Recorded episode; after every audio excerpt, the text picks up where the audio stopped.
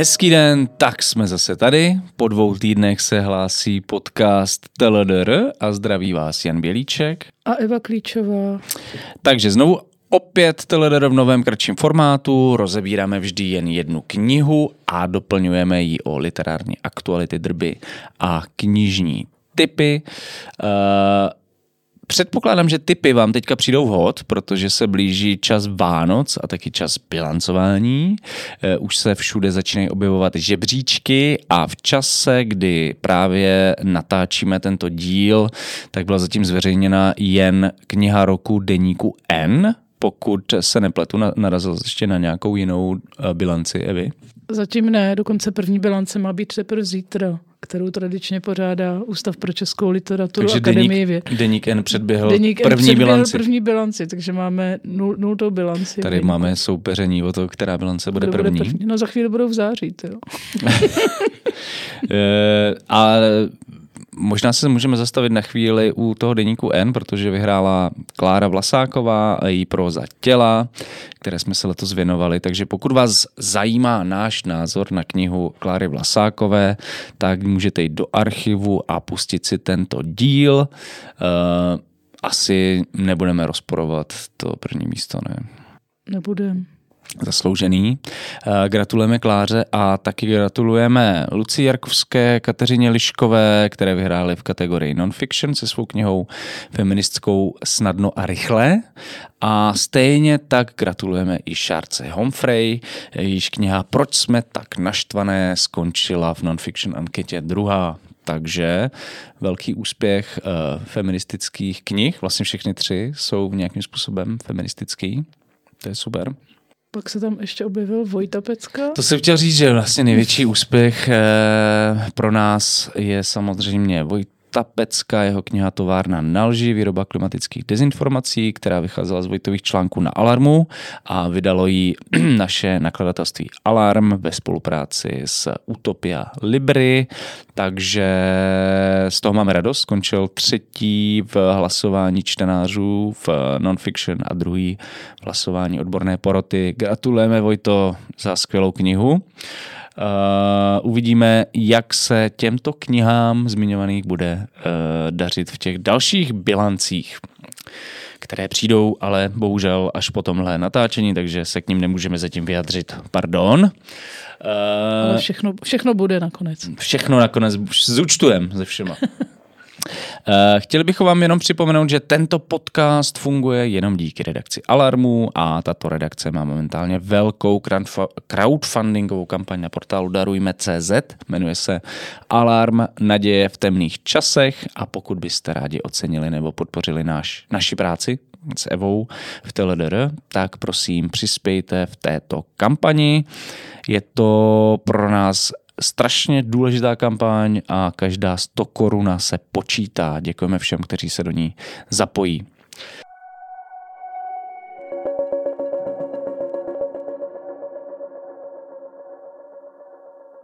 No, teď by měly přijít uh, aktuality, ale napadlo nás uh, s Evou, že bychom si taky mohli udělat nějakou takovou teledr uh, bilanci toho nejlepšího, co jsme četli v minulém roce.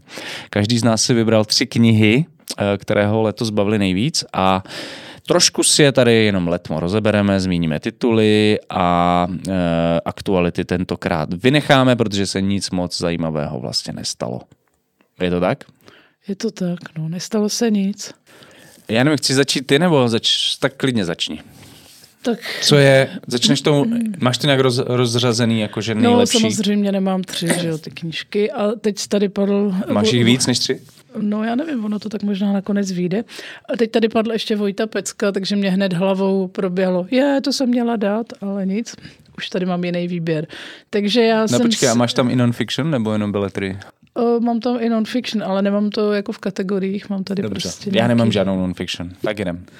Uh, takže s Vojtu Pecku už víte, že si máte pořídit. Eh, když jsme u té non-fiction, tak já začnu svojí eh, takovou možná jedinou asi překvapivou knihou tady, o které jsme se tady dosud nezmiňovali. Jmenuje se to Narkonomika, jak řídit drogový kartel od novináře Toma Wainwrighta, vyšlo v Bordonu. Eh, přiznám se, že kniha mě velice jako zaujala. Takže už víš, jak máme řídit redakci.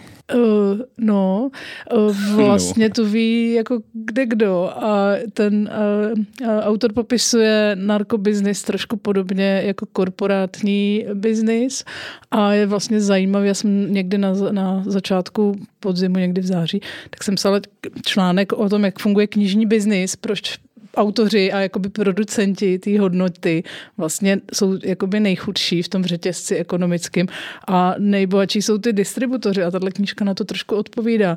Takže prostě jako kolumbijský zemědělec někde v horách sice jako je nepostradatelný pro to, aby... Pro, je nepostradatelný pro produkci koksu. Srovnáváš eh, české spisovatele s kolumbijskými zemědělci. No, oni jsou stejně chudí, ale nejvíc prostě se napakuje potom jako celý Pablo ten... Escobar. Pablo Escobar, což je něco jako... Kdo je hmm. Pablo Escobar české literatury? no tak je to... Vaš slova, vaš slova. Já nevím, ale tak bavili jsme se, že jo, jako velká, velký knižní distributoři, takže asi boss, je, je boss víc. CEO Euromedie je takový Pablo Escobar české literatury. Takže Pablo Escobar je vlastně stejný Escobar, knižního průmyslu je stejný Escobar jako všech jiných průmyslů v Česku, takže Daniel Křetínský. Takže Daniel Křetínský je vlastně Pablo Escobar mnoha ještě dalších průmyslů. Právě. A ten knižní je, myslím, tak jako asi někde v koutku toho jeho portfolia, to je ale takový je, jako je tam, no. Je taková to hobby. Pro, pro radost. Určitě je velkým čtenářem. Třeba Rozhodně. nás poslouchá. Chceš dát další, nebo mám tě vystřídat já? Radši mě vystřídej. Jakože já jsem totiž přemýšlel, nebo říkal jsem si, že bude strašně náročné vybrat vůbec to nejlepší, že vyšla řada skvělých knih a tak dále, ale vlastně nakonec jsem zjistil, že je to strašně jednoduchý letos a že dokonce i přesně vím, co byla pro mě osobně nejlepší kniha roku vůbec. Takže zcela jasně a suverénně pro mě vyhrává tram tadada Virginie Depant a její román Život Vernona Subutexe ve skvělém překladu Petry Zikmundové. A zmíňu to zcela čistě jenom proto, že to byl pro mě prostě nejsilnější čtenářský zážitek, strhující vyprávění, zábava, sranda, eh, kniha plná humoru a zajímavých myšlenek, takže já prostě vlastně nic lepšího jsem nečetl letos. No, já mám pořád takový to, je, to jsem taky mohla dát. Ne, ale nakonec já jsem zase šla takovou jako metodou, že jsem si říkala, co si, že to, co si vybavím, aniž bych se dívala do toho, co jsme všechno přečetli. Takže to určitě nejvíc se za, zaseklo drábkem někde do mozku. A hodně si vybavuju, nebo hodně silně na mě zapůsobila atmosféra a vůbec eh, celý popis eh, konfliktu nebo napadení toho těch běsů na Ukrajině a to v podání Sergeje Žadana internát vyšlo v Argu. Takže to pro mě byla asi taková jako velmi přesvědčivá a literárně hrozně expresivní a zajímavá a vlastně v něčem i nepředvídatelná, jako zase trošku jiný typ váleční literatury, než hmm. člověk zná. Takže dneska budeme, dneska budeme hodně mluvit v typech, o, o, mm-hmm. ať už tomhle konkrétním autorovi, tak o válce na Ukrajině.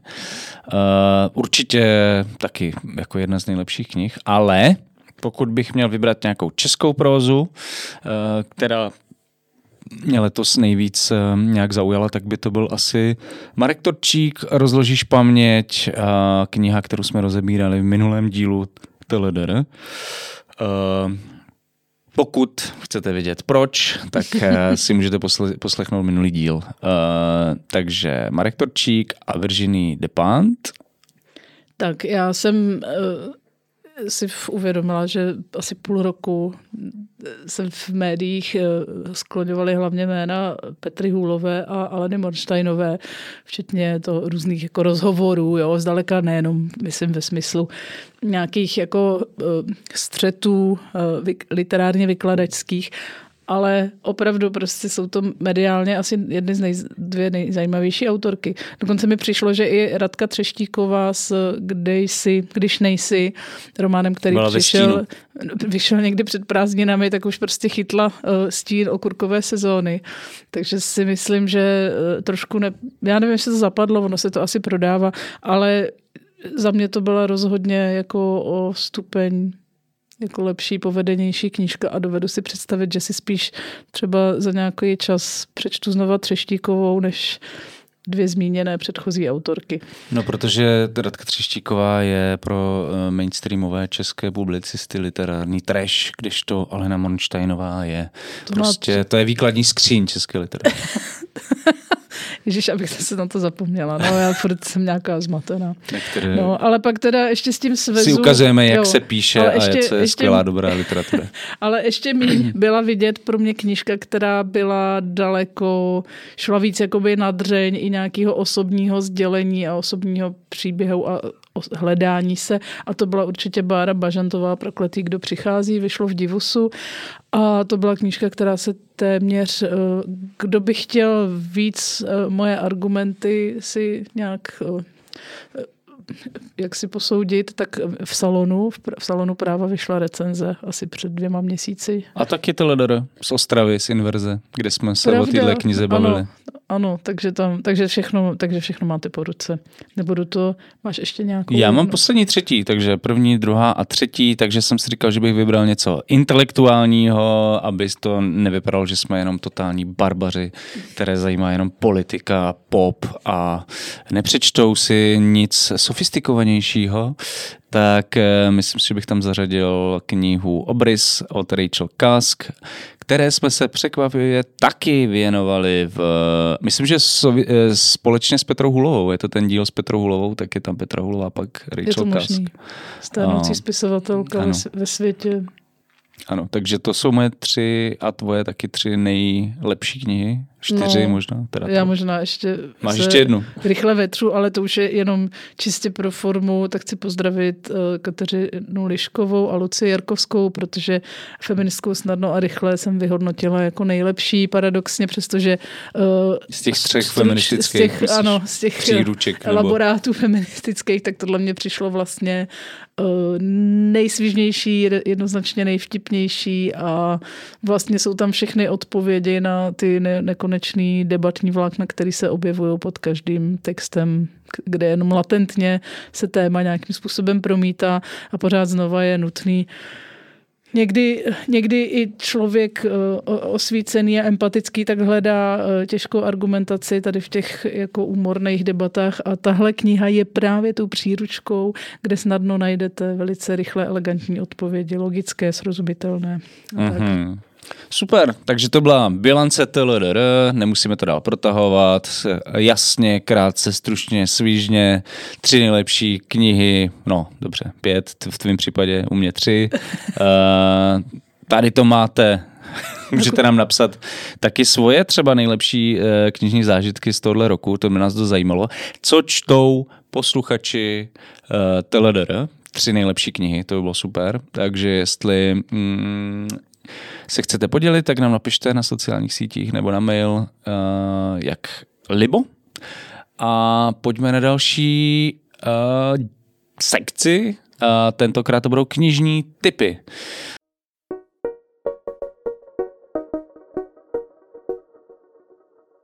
A začnu tím uh, autorem, o kterém jste dneska už mluvila. Uh, Serhý Žadan vydává v, ve FRA uh, svůj překlad svého debitu, který se jmenuje Depeche Mode. Uh, nevím, je to nějak rok 2004 nebo něco takového. Já jsem jenom chtěl zmínit Fra, protože se nějak až skoro manicky v posledních měsících rozjíždí tohle nakladatelství, vydává jednu knihu za druhou. Docela by mě zajímalo, co se tam děje a proč. Eh, toto sice důležité, ale velmi nepravidelně vydávající nakladatelství teď chrlí jeden titul za druhým. Uh, ale ten Žadan bude asi tím nejvýznamnějším společně třeba s Rolandem Bartem, který ho vydává taky teďka, uh, Fra. je to kniha, která mapuje ukrajinské devadesátky perspektivou několika mladých mužů a tím pádem nám asi taky dost prozradí něco o východním postsocialismu obecně. A už jsem to tady zmiňovali, že jsme rozebírali v román Internát v někdy, nevím, to bylo v květnu, možná v TLDR. A O kvalitách jeho tvorby asi nemusíme diskutovat. Knihu uh, Depeche Mode opět přiložil Miroslav Tomek. Poslouchal zde pešáky? Ale nějaký písničky mám rád, ale jako úplně jsem nebyl největší. Nebyl jako. v černém plášti. Hmm, vůbec. No jako byl, ale neposlouchal jsem Depešák. Jo. Oceán. Jsem poslouchal black metal prostě. Okay. Dobře.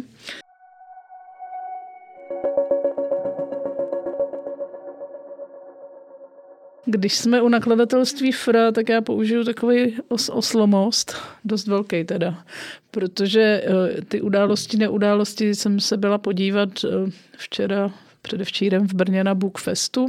Mm. Taková prodejní předvánoční akce knižní v Brně. Část se odehrávala v Moravské zemské knihovně a část v knihovně na Kobližné, v knihovně Jiřího Mahena. Já jsem byla v centru, přiznám se, že předvánoční rej a schon kolem knížek bych si představovala trošku jinak. Eh, navštívila jsem i poloprázdné nakladatelství, knihkupectví nakladatelství Akademia, který bylo poloprázdný. Mm-hmm. Pak jsem šla na Bookfest, kde skoro nikdo taky nebyl. Těžká převaha prodávajících nad návštěvníky. Zároveň se mi zdálo, že ten prostor není úplně optimální, že tam člověk se tak na ochoze tísní, prodírá mezi zábradlím a něčím zadkem. A zrovna nakladatelství Fra jsem nestihla, tam už byla jenom cedulka zase za rok.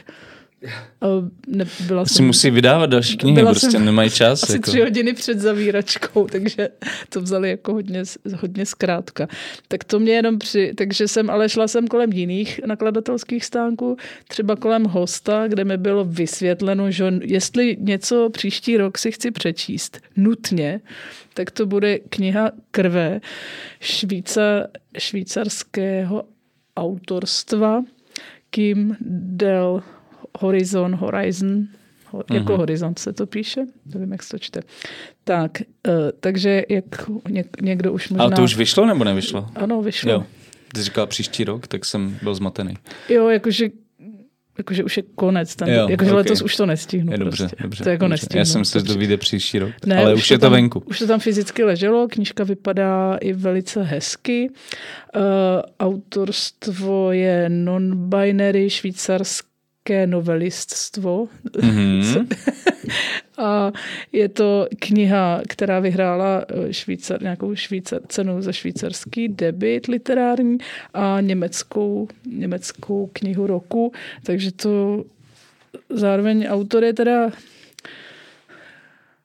autor je nebinární a ten jeho život nějakým způsobem má zase taky takovou tu trajektorii, že jde z toho jako usedlýho, trošku předsudky svázaného maloměsta někam ven a tahle kniha se vrací zase do nějakých rodinných uh, konstelací a já jenom přečtu tady takový z toho, Já jsem totiž myslel anotace. podle té obálky, že to je nějaká fantazie nebo něco. No ono to... totiž existuje jako fantazi Aha. který se jmenuje úplně stejně, celá nějaká série. A ta obalka taky vypadá je jako... to, no je, ale podle mě to vůbec... Nebo tak zkus, co ti řekne No tak ten... povídej, o čem to je? Babiččina zhoršující se demence přiměje hlavní postavu románu, která se necítí být ani mužem, ani ženou, k zamyšlení nad rodinnou historií. Čím více babiččina nemoc postupuje, tím více se vynoří otázky z minulosti, proč má vypravěčka tak negativní vztah k vlastnímu tělu, nestojí zatím nějaká událost v dětství, nesouvisí to s utajovaným rodinným incestem a tak dále. Kniha krve vymykající se stylem i formou pojednává o našem nehmotném dědictví, o tom, co k nám patří, aniž bychom chtěli o příbězích pohlaví, identitě, traumatech, No moc těch draků no, a rytířů tam není, no, ne, to je pravda. jazyku třídní příslušnosti, takže nevím, nevím. No. Zajímavý, zajímavý. Ale vychází teda v hostu, kde teda si tu literaturu představují trochu jinak, ale to nevadí. Evidentně ne všichni, je tam spousta... A myslím, že tam budou asi různý proudy hostovský. Ne, hostuje spousta skvělých uh, redaktorů a překladatelů a tak. Takže, takže si troufnou i na takové to... Takový mm, divočiny. Divočiny, prostě. To je, to je furt, to je fakt dobrý, že to tam ještě furt je možný, aby takovýhle knihy vycházely. Mně naopak připadá, že tam jich vychází víc, že víš co, když na to můžeš vydělat, tak je ti to vlastně jedno. V tomhle, v tomhle je jakoby přístup kapitalistické kritiky zase jako má své výhody. Mm-hmm, mm-hmm. Radši prodat, než spálit. Já jdu zpátky k nakladatelství Fra, eh, ale zároveň jsme tady dlouho neměli žádnou poezii, takže dnes alespoň v typech zmíním čtvrtou básnickou sbírku Kristiny Láníkové, která vychází ve FRA. A jak už sám název Puma M naznačuje, budeme mít co dočinění s originální poetikou odkazující na popkulturu, osamělo současného subjektu, sebeléčbu skrze medikace, medikaci a e, nabídne taky nejspíš zvláštní mix intimnosti a odosobněnosti. E, mám chuť si tou knihou aspoň prolistovat.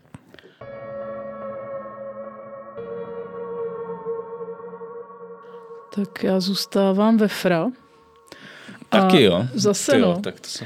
A Vidíš, jak jedou. Je to vlastně, no, ale tohle je teda, tohle uh, naopak je kniha, o které jsme mohli mluvit uh, už před půl rokem a neudělali jsme to taky co s přehlídnem, ale napsala nám uh, naše posluchačka velice krásný obsáhlý dopis a mimo jiné uh, nás upozornila na knihu Adély Knapové, zbabělé zápisky z ukrajinské války právě z Fra, uh, která jí připadá jako jedna z nejpovedenějších a nejzajímavějších nejzajímavějších knih současné nebo letošní české prózy.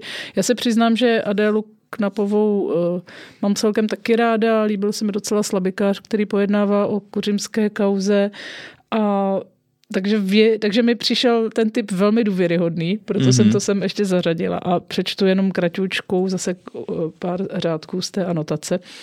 Tak jen pár hodin poté, co Rusko 24.2.2022 vojensky napadlo Ukrajinu, sedla reportérka Adéla v Praze do auta a vyrazila do války. A protože se, jí kolegové, se její kolegové fotografové báli, vydali se tam s ní dvě transženy, které znala sotva pár hodin.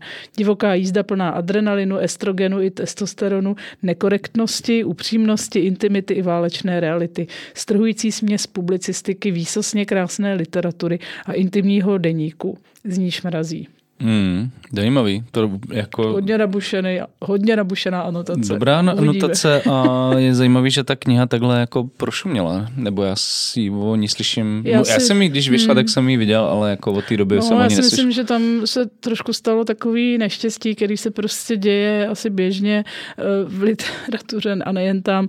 Eh, ono totiž vzniklo někto, několik takových jako eh, tematických různých povídek a románů o covidu a pak se začaly začali psát uh, romány o Ukrajině, Jo, napadá mě Putin, třeba Jana Němce, což bylo taková jako okamžitá reakce na nějakou světovou událost, ale eh, v tomto případě ten autor tam samozřejmě nebyl, tak napová tam opravdu byla a je to opravdu jako reportáž, tam to má jako smysl o tom psát a hmm. jo, že, že, že, jsem, že si myslím, že potom už jako všem už nějak ta Ukrajina trochu přerostla a už to nebylo tak zajímavý, média toho byla plná, jo, takže bylo možná přeukrajinizováno, takže ta knížka se troš, prostě netrefí vždycky úplně přesně.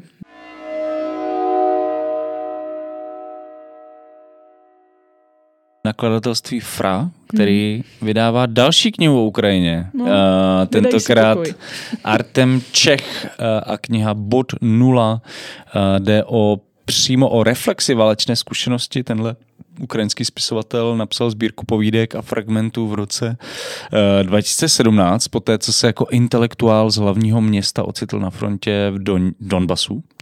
Podle popisu by se mělo jednat o hodně introspektivní až eseistické prózy, zkoumající válečnou zkušenost ze všech možných stran, takže docela taky nadějný. No, to jsme to teda zavalili Ukrajinou. Já myslím, že jsou nějaký prostě super profi eh, autoři, co už mají rozepsanou, prostě dokončují prostě různé fantazie o pásmu Gazy a Izraeli. to by mě hodně překvapilo v českém kontextu, teda popravdě.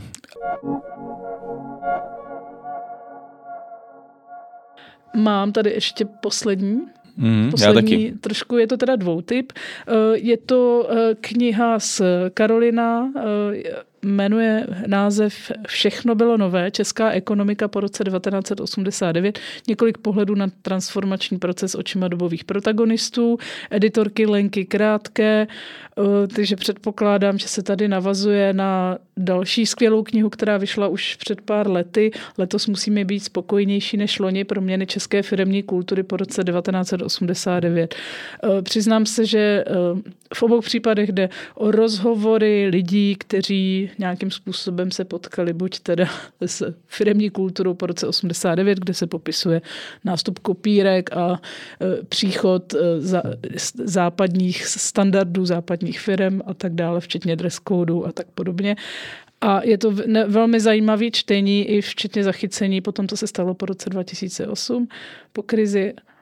A tato, od této nové knížky, tady si myslím, že půjdeme více do těch podnikatelských, eh, podnikatelských struktur a že půjde hlavně o nějaké prostě trošku privatizační příběhy, Tady je reflexe účastníků privatizačního procesu a transformujících se manažerů dříve socialistických podnikatelů až po nové podnikatele.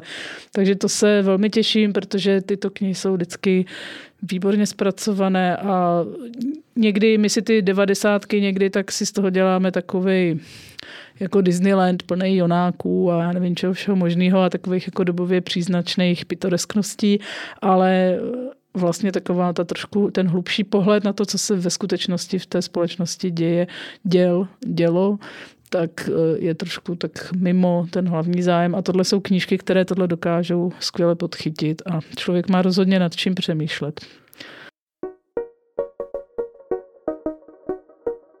Tak já tady mám ještě jeden na závěr uh, vyloženě vánoční tip, který uh, především pro ty z vás, kdo mají menší děti, protože v Argu vychází sbírka romských pohádek Paramisa, Eh, které v tehdejším Československu na magnetofon nahrála přímo od romských vypravěčů česká romistka Milena Hybšmanová. Tento titul navazuje na sbírku Romské pohádky, kterou v roce 1973 vydal Odeon eh, a které taky se sbírala Milena Hybšmanová. Mohl by to být příjemný dárek pod stromeček, navíc ilustracemi skvělé umělkyně Ladislavy Kažijové. Takže paramisa.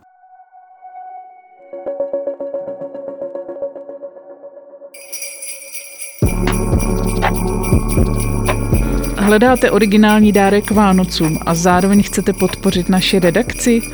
Kulichy, šály, tašky, trička, knížky, to všechno najdete na našem e-shopu e-shop denikalarm.cz. Pořešte Vánoce s alarmem.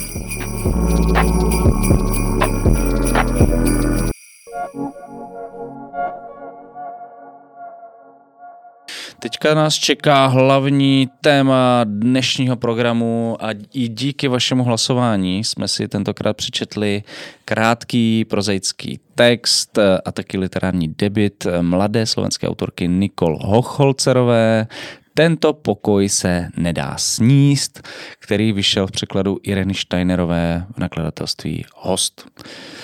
Oops, we did it again. Zase host a jeho kniha velmi nepříjemně zapuštěná do nejaktuálnějších témat.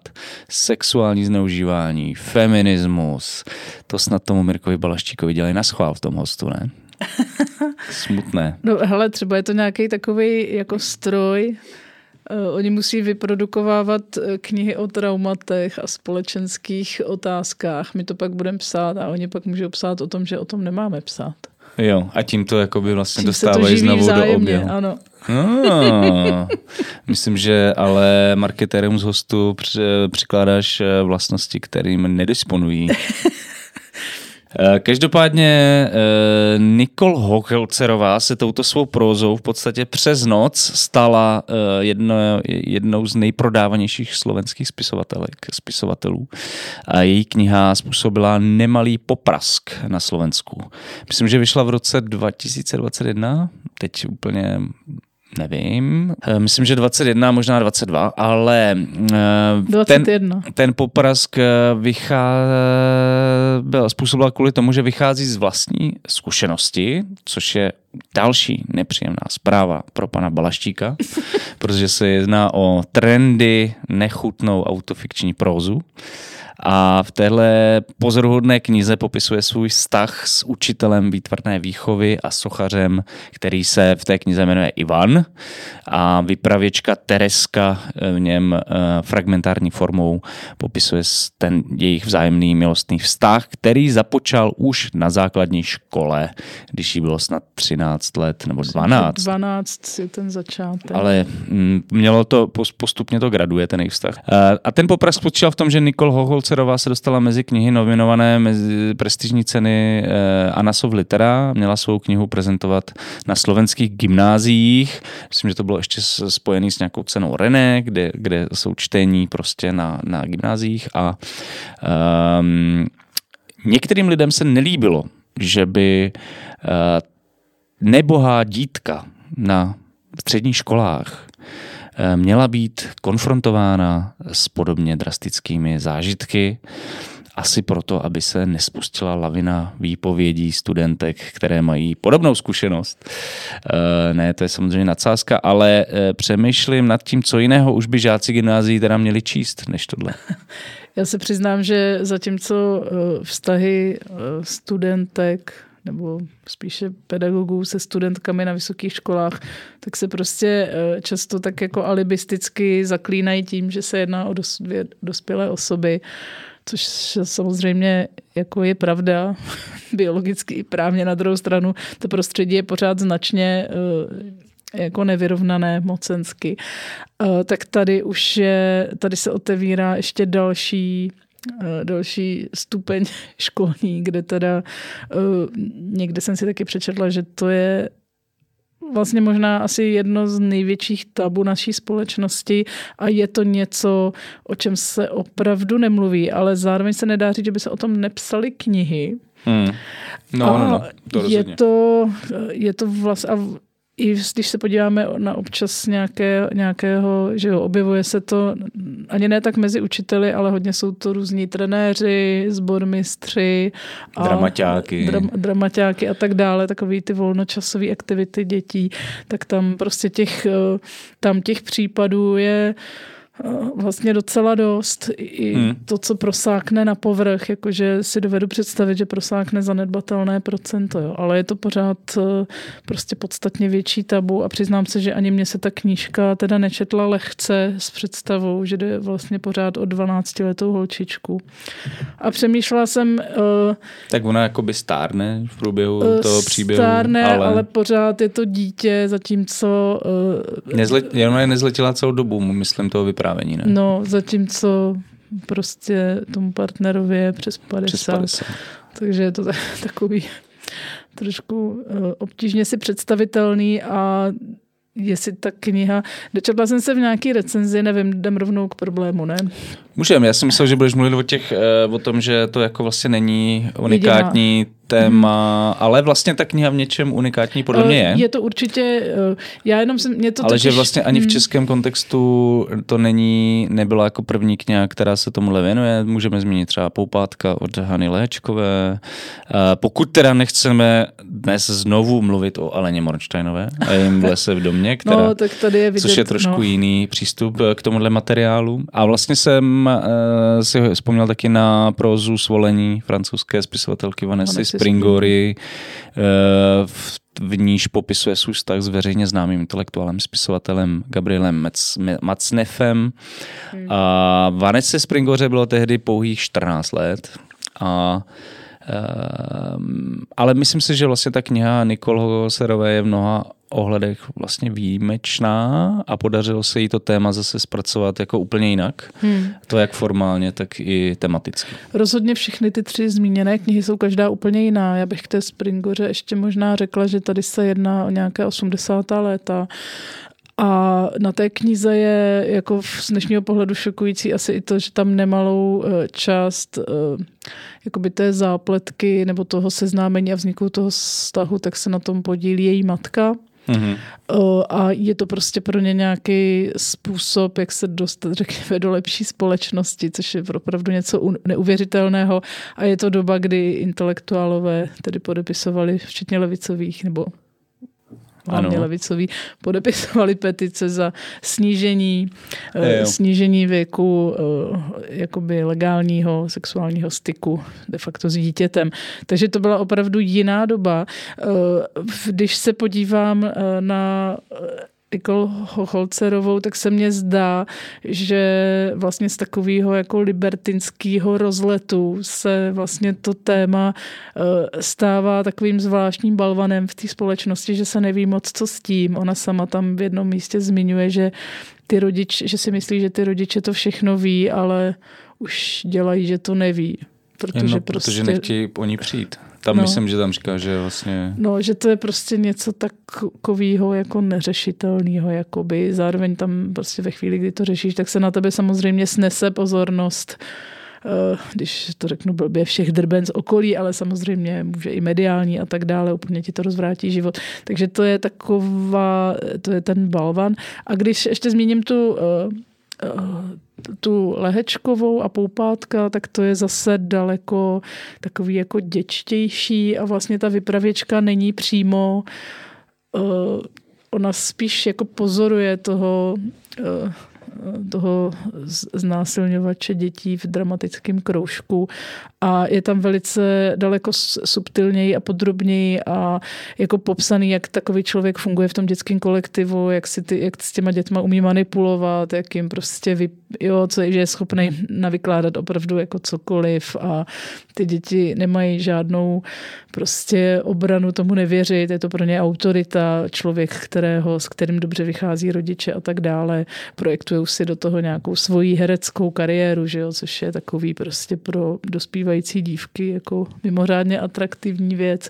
Takže Hmm. To bych řekla, že je z těch tří knih možná nejanalytičtější v tom popisu toho, co se jakoby psychologicky děje mezi teda dospělým pedofilem a tím kolektivem. A proti tomu tohle, tahle kniha je hmm. hodně jako fragmentární, hmm. místy zaplouvá pro mě osobně teda až do nějakých vod básně v proze. Hmm. Je to hodně literárně jakoby uh, dotažená věc, jako by uh, silně, silný motivy, s kterými pracuje, prostě prostě je to hrozně působivý. Eh, v příběhu se střídají perspektivy vypravěčky Terezy a taky 50-letého Ivana. A přestože ta kniha vlastně není moc realistická, analytická a tak dál, tak sleduje ten vývoj jejich vztahu nějak chronologicky.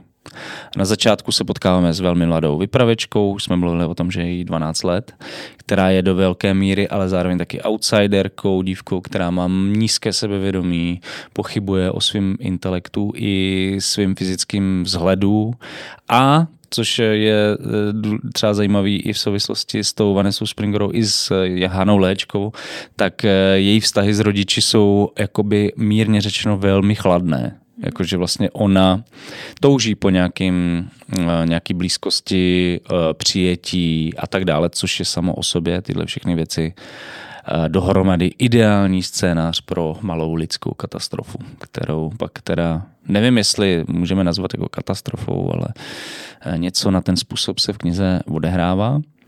A Ivan je naproti tomu zase jakoby takový zneuznaný výtvarník, sochař, kterýmu, kterýmu se rozpadla rodina, zemřela mu žena a, a ztratil kontakt se svou milovanou dcerou, že, která žije ve Španělsku. Chce být nějakým takovým jako životním mentorem, průvodcem pro někoho jiného, když se mu to nepovedlo s vlastní dcerou. A e, zároveň vstupuje samozřejmě do, do krize středního věku. No, tam je zajímavý ten mechanismus jako toho, jak to vlastně vzniká, že? protože pro tu Terezu je to ten vztah eh, za kompenzuje ten nezájem ze strany rodiny a eh, to, že je víceméně outsider i toho školního kolektivu, zároveň je to vlastně vstup do nějakého nového světa, Jo, že, to, že, že tam se brnká na ten její zájem o umění, literaturu, velká životní témata. A je prostě pro ní velká věc, že si s ní o těchto věcech chce bavit někdo o tolik starší a zkušenější a navíc hmm. autorita.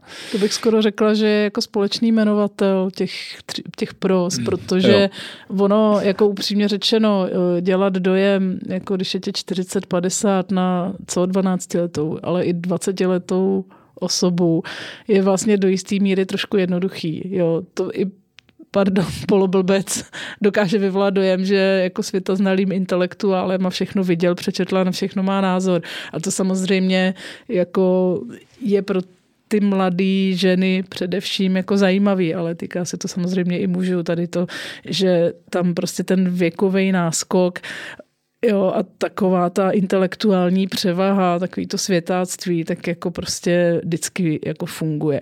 Já jsem ještě mě možná napadlo, ty jsi zmínil, že to není tak analytické jako e, třeba e, poupátka Hany Lehečkové. Já bych řekla, že to je opravdu úplně jiný přístup. Hmm. A já jsem si to rozhodně souhlasím se vším, co jsi řekl, že se to blíží poezii. Ten text je velmi fragmentární, opravdu někdy jsou to jako někdy kapitola se skládá z jedné z jednoho řádku z věty. Jo, je, to, je to tak eh, cítit, že ta autorka má opravdu naprostou kontrolu nad tím jazykem, nepo, nepropadá panice, že tam musí vypsat úplně všechno a co nejobsáhlej a nejdetalněji, ale opravdu velmi elegantně uh, pointuje, jakoby sází jako mm. takový jednoduchý, silný obrazy, dokáže se různě jakoby vracet v tom textu, no, navázat na něco, co už bylo dříve a jakoby to doříct, dopointovat. Takže to je velmi silný, ale pro mě to bylo opravdu jako možná skoro víc básnický. Přišlo mi, že ta obraznost je jako hodně subjektivní, ale zároveň to není něco, co bys neznal, protože mně to přišlo, že to je strašně, to se to podobá jako surrealistický obraznosti.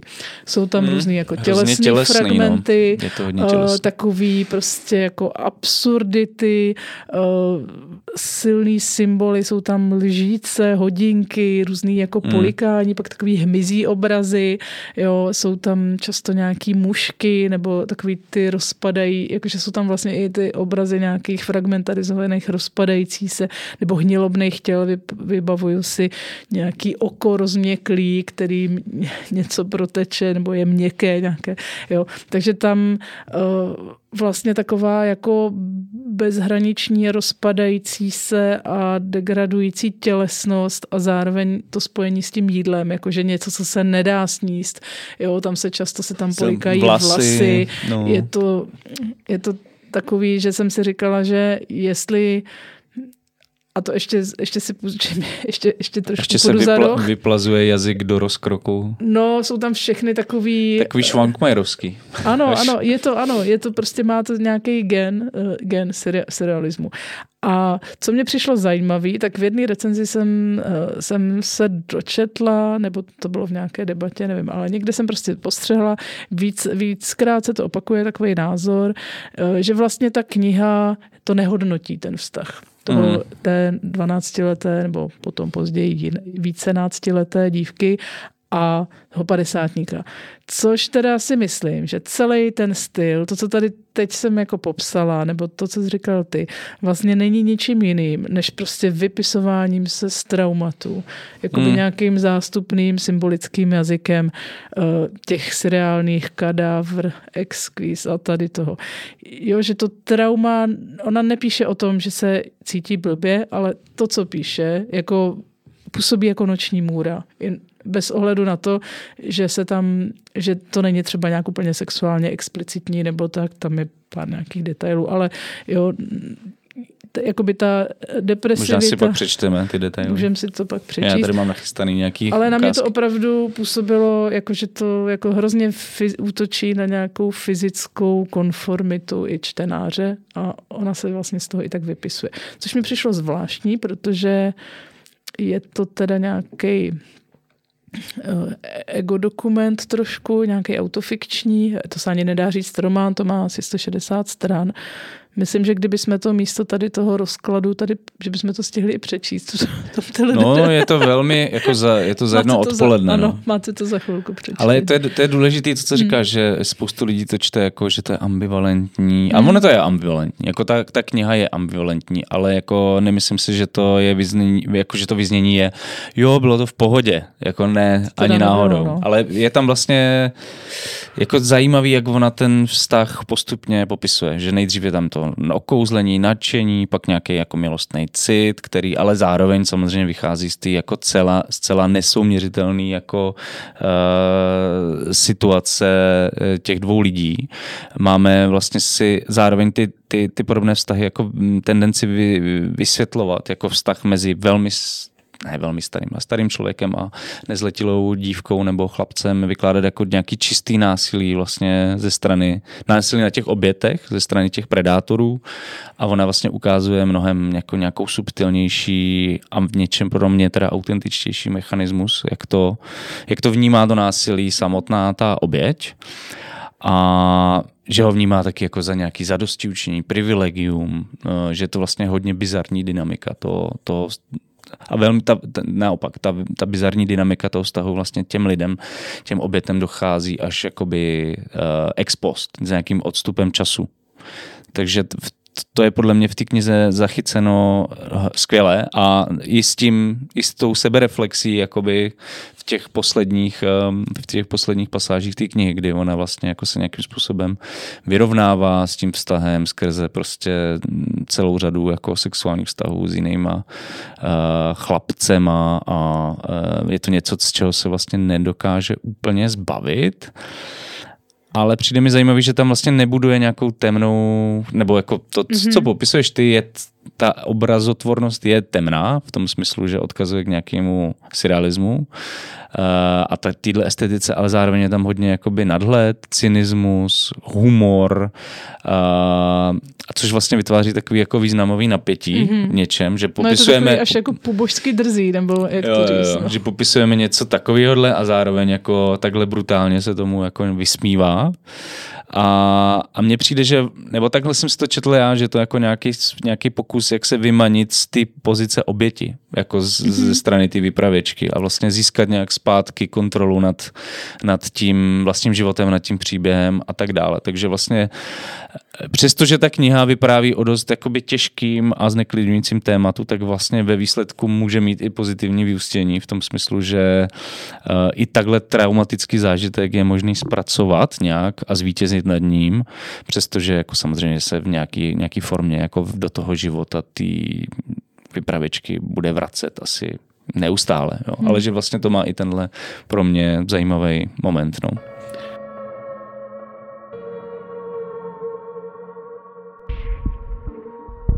Partnerem podcastu je promoterský kolektiv Hard Noise. Výjimečné koncerty světové alternativy. Zážitky, které nemají reprízy. Více na www.hardnoise.cz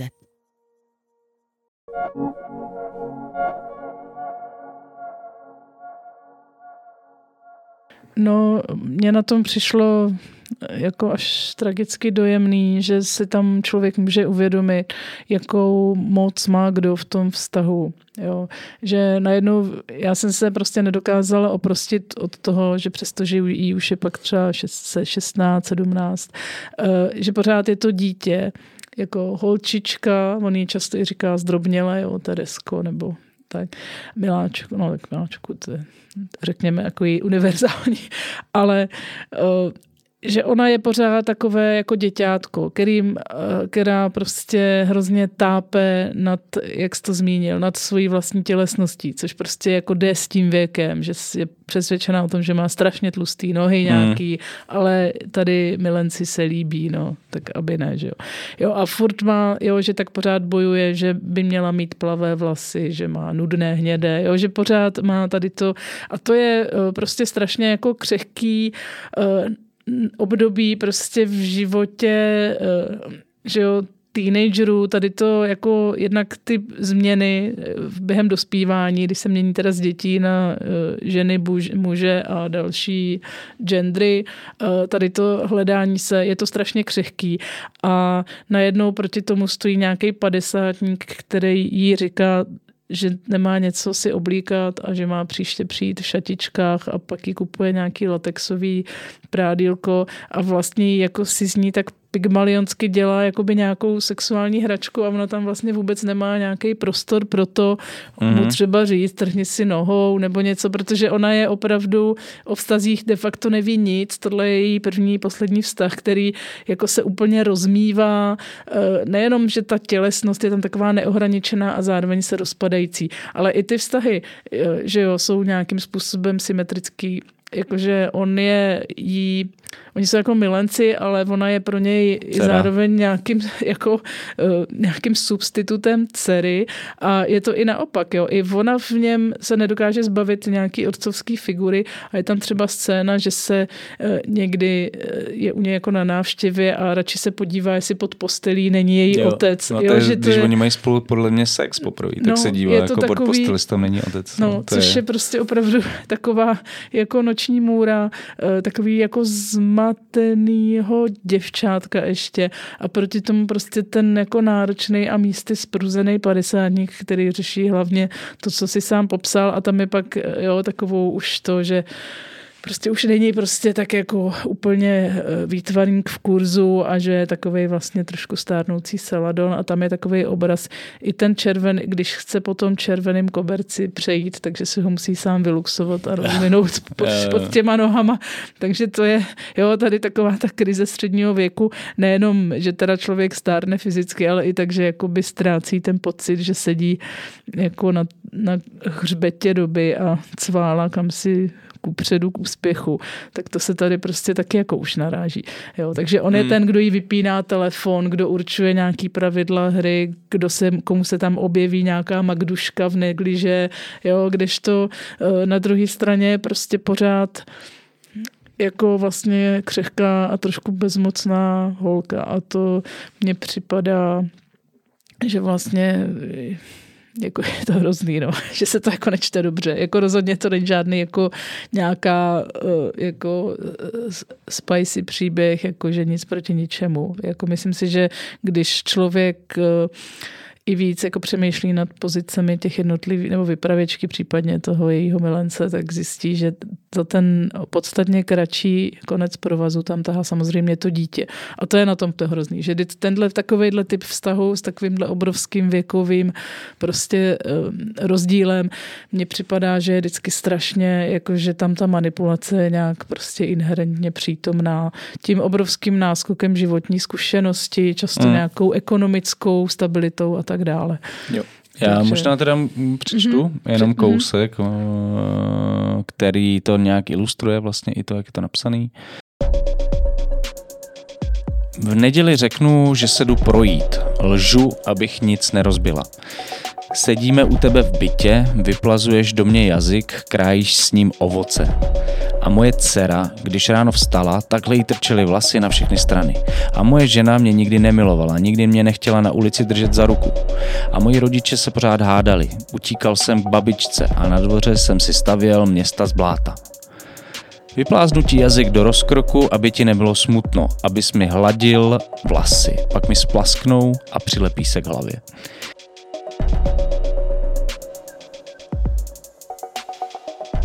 Takže vlastně ta kniha napsaná, to je vlastně jedna celá strana tohle, že je napsaný v takovýchhle jako fragmentech. Já nevím, jestli ten máš nějaký, který bys chtěla přečíst ty? Hledám. Můj pokoj se nedá sníst, nedá se s maskáním rozkousat a potom vyšťourat jazykem ze zubů. Nedá se obrátit na ruby a zaštupovat. Můj pokoj se neumí předklonit a vystrčit zadek, aby mu nakonec uřízli hlavu a já tu sedím v tom pokoji, který je můj. Se nedá dělat nic.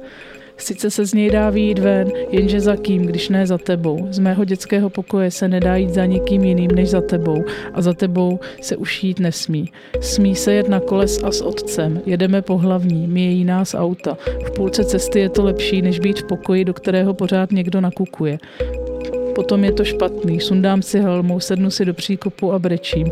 Otec stojí nade mnou a pije vodu. S maskáním je rozkouše a ještě doma si ji šťourá jazykem ze zubů. Ještě doma si mě šťourá ze zubů. Ne a ne dosáhnout. Možná proto, že nejsem v zubech, ale v pokoji, směju se tomu, jaká jsem důvtipná holka. Zatím můj otec klečí v kuchyni a brečí. Hlavu má mazlavou od slz.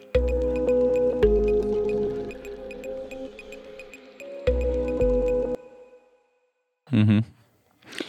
No, tam ještě zajímavý, vlastně to jsme neřekli, Není že... to jednoduchá literatura. Není to jednoduchá literatura, ale vlastně se to, jako není to nějaký super náročný čtenářský uh, zážit, nebo jako ano, je každý to z vás to srozumitelné, to je, Každý ale z vás to je přečte, to prostě... ale je to náročný jako téma. Jako to, jak je to napsaný.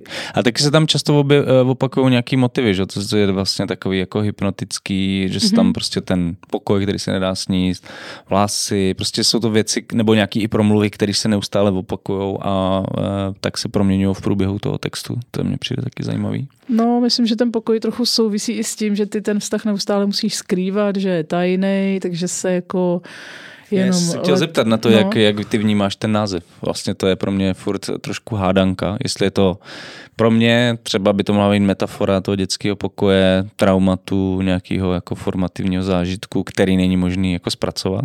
Hmm. Ale nevím, jestli... Jo, myslím si, že vlastně je to taková metafora, která se do mnoho vrstev může promítnout do toho textu.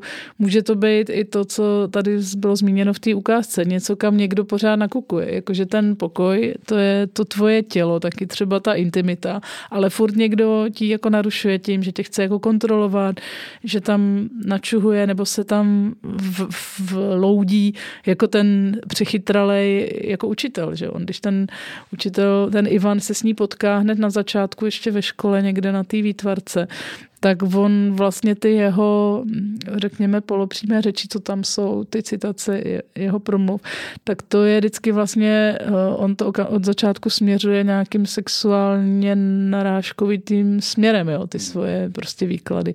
Takže to je vlastně, na něj se, my se na to díváme na celou tu situaci a ten příběh očima té Terezy, nebo Teresky, té vypravěčky, ale ono, ten pohled z druhé strany by byl jako daleko brutálnější, hmm. jako opravdu jako predátor, který si narafičí hmm. pasti, které prostě fungují. Je pravda, že z její strany je ten vztah jakoby upřímný a hmm. jako něčem pochopitelný, ale no, z té druhé strany je to vlastně ano, dost účelový, to... což jako vlastně podtrhuje i to, že se tam pak vlastně najde nějakou jinou mladší prostě uh, milenku, která taky asi chodí na základní školu, jak o ní mluví jako Magdalena nebo něco takového. Ma- Magduška, myslím, Magduška. že se tam objevuje. Teresku nevím, jestli Magduška. je něč, něčím mladší, nebo tak to si nevybavuju, jestli je tam takhle taky, taky si to explicitně. Ale, ale, ale to poku, rozhodně někdo jiný. Ale přišlo mi, že její charakteristika charakteristika je spíš v tom, že ona už je taková jako žensky sofistikovaná, že má nějaký to prádélko a že se jí nemusí Takže říkat. myslíš, že to je někdo starší, jako no, dospělý, jako dospělý. Že, že dospělá žena, kdežto tady pořád uh, jako ten pedofil vlastně za, trošku jako by mu překáží ta její dětskost, taková ta dětskost jako autentická, že nosí že chodí v černém oblečení, že má nějaký brutální řetěz na kalhotech, který mu on se trochu posmívá, jo, že, je, že má trošku takové jako ještě pubertální neohrabanost v sobě, proto jako on jí furt tlačí do nějaké jako stylizace víc dívčí a ona s tím vlastně taky jako pak začne zacházet. To je vlastně to, ta tělesná svůdnost je vlastně její jediný nástroj, jak aspoň získat nějakou moc v tom vztahu, jo. takže ona si pak vezme někdy nějakou průhlednou halenku, jo, že to je vlastně jediný, co může udělat. Jinak on jí prostě vypne telefon. Je že jo. pravda, že tam uh, ve spoustě momentů hmm. jako stojí, stojí před domem a čeká no, ano, a furt no. chodí kolem toho domu a jestli se náhodou neslituje prostě. No, je to tak. Je hodně takový uh, pod, podřadný pozice, no, submisivní. No, je to, jako, to si myslím, že uh, taky prostě lidi, kteří se nějak uh, s, s, snaží navazovat vztahy s extrémně mladšími partnery, tak si myslím, že tam je to vzrušení jakoby tady z té dominance, z té převahy, že toho druhého můžeš jako relativně snadně i ponižovat nebo nějakým tak způsobem. Tak je to velmi často jako o, o moci, no, no. spíš než o nějakým sexualitě. No. Hele, já poslední věc, kterou jsem chtěl ještě hmm. k tomu zmínit, e, jako nemám vůbec ambici porovnávat originál a český překlad Ireny Steinerové, ale nějak tak subjektivně bych řekl, že já, e, ta slovenština na mě působila jako v silnic, což určitě souvisí s tím, že jsem tu knihu četl poprvé slovensky před rokem a půl asi a nechci tím říct, že český překlad je špatný, jenom uh, jsem měl pocit, že ta flow toho textu byla nějak silnější ve slovenštině, ale říkám to hlavně kvůli tomu, že vás chci motivovat, abyste četli knihy ve slovenštině, protože je to skvělé. Eh, rozhodně to není tak náročné, jak si asi představujete a přijde mi fajn si udržet ten speciální jako uh, skill číst ve slovenštině, eh, který stále aspoň no, trošku máme někteří. Já se přiznám, že jsem to četla česky. Eh, ten překlad bych řekla, že byl výborný. Rozhodně tam na mě nikde nečouhala ta slovenština a fakt si myslím, že to je přeložený velmi pěkně. K tomu vnímání ty expresivity, já se přiznám, že kdykoliv čtu něco ve slovenštině, tak mi to přijde daleko jako literárně zajímavější, mm. protože prostě je to ta slovenština, kterou vnímáme, si myslím, nutně jako, přízn, jako nějaký víc příznakový, emočně nás to víc nějak eh, zasahuje než čeština, která je nám takovým jako neutrálním denním komunikačním chlebem, stejně tak jako já mám třeba pocit, když čtu něco v angličtině, že to je daleko chytřejší ten text text, než jo. kdyby byl že český. Když to pak přeloží, tak hm, okay. no, jako, jo, to jsme věděli přece. A v té angličtině mi to přijde jo, jo. cool. Jo, jo. Takže si myslím, že to je hrozně těžký posoudit, ale říkám, i ta česká, i český překlad je fajn a opravdu vás to strhne a je tam, mm-hmm. nevím, asi já nevím ani, jestli se na té knize dá něco kritizovat, jako popravdě. Oh. Chceš něco kritizovat? Nedá. Myslím si, že nedá, že cenu to získalo oprávněně, objevily se nějaké takové jako spekulace, protože autorka, myslím, že je s balou taky o, ně, o několik generací starší teda než autorka. Takže tady to tady ta uh, autobiografičnost má ještě nějakou kontinuitu v nějakém jiném dalším vztahu ale eh, takže se objevily nějaké takové spekulace, že se to, eh, že to jako hodně ten Bala nějak eh, redigoval nebo jako dopisoval a tak, což mi přijde takový hloupý. To jsme tady...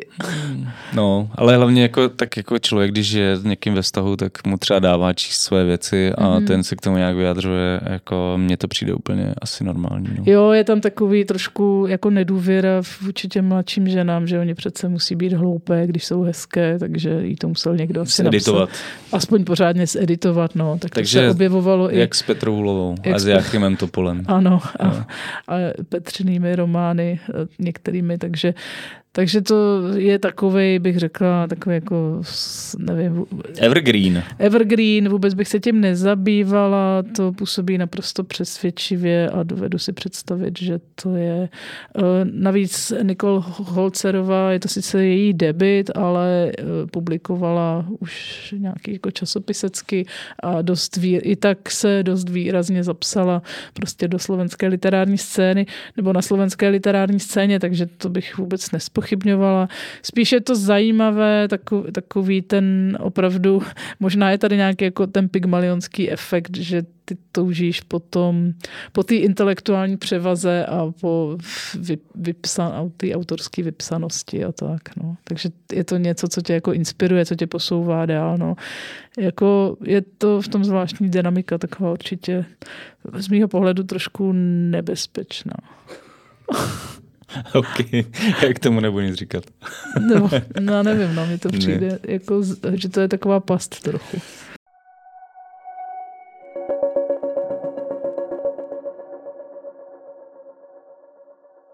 Tohle teda byla kniha Nikol Holcerové, Tento pokoj se nedá sníst. A my doufáme, že jsme vás dnešním rozborem na knihu trošku nalákali, protože si určitě zaslouží vaši pozornost. Eh, dozvěděli jste se taky dnes, eh, jaké jsou za nás nejlepší knihy uplynulého roku. A teď už vám asi nic dalšího nemůžeme nabídnout, nebo nemáme vám co nabídnout. Můžeme jenom nalákat ještě na další. Můžeme díly. nalákat na další díly, protože hlasování se tentokrát nekoná, už protože máme příští dva díly už jsou vlastně rozhodnutý.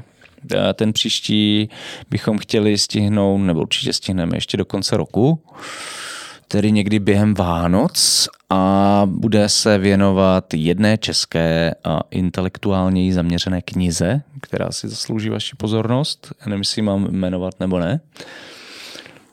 A potom se naopak uh, budeme věnovat něčemu trešovitějšímu. Ale bych to nechala jako překvapení. Ať, Nebo- neodnež, ať neodženeme uh, ani ty, ty z vás, které zajímá spíš popík a mainstream, nebo se rádi smějete uh, špatné literatuře. Takže se těšte, já už se těším velmi. Třeba bude zvrat. Nezapomeň, že s Radkou Třeštíkovou to taky trošku vyšlo z nějaké představy, že se podíváme, Přesně. jak vypadá ten hloupoulinký mainstreameček a nakonec, jak, jak, Je jak to to, tak. mám tady v knihách Máš to roku. v top 3, no. to je hodně. To úplně nevyšlo. To je, Třeba to vyjde tentokrát. to je zajímavý. Já si myslím, že tentokrát by to být mohlo, podle toho, co jsem o knize. Ano, tentokrát je větší naděje, že se zasmějeme z plna, z plna hrdla. A ono, Spona- ono smát se mužům je jednodušší. Myslíš? No, možná, nevím. Uh, aspoň v tomhle podcastu. Společensky únosnější. Uh, jenom bych vám připomenul, že pokud nás máte rádi, tak se zapojte do crowdfundingové kampaně Alarmu Alarm naděje v temných časech, protože podpora Alarmu je ta nejlepší možná podpora i pro práci nás dvou s Evou. Myslete na to. Eh, To už je teda z dnešního Teledera úplně všechno. Budeme se těšit zase za dva týdny. Já se loučím Jan Bilíček. Já se taky loučím, mějte se hezky, budeme sledovat všechny žebříčky a ankety a za 14 dní je zdrbneme. Yes. Tak zatím, naschle, ahoj. Čau, čau.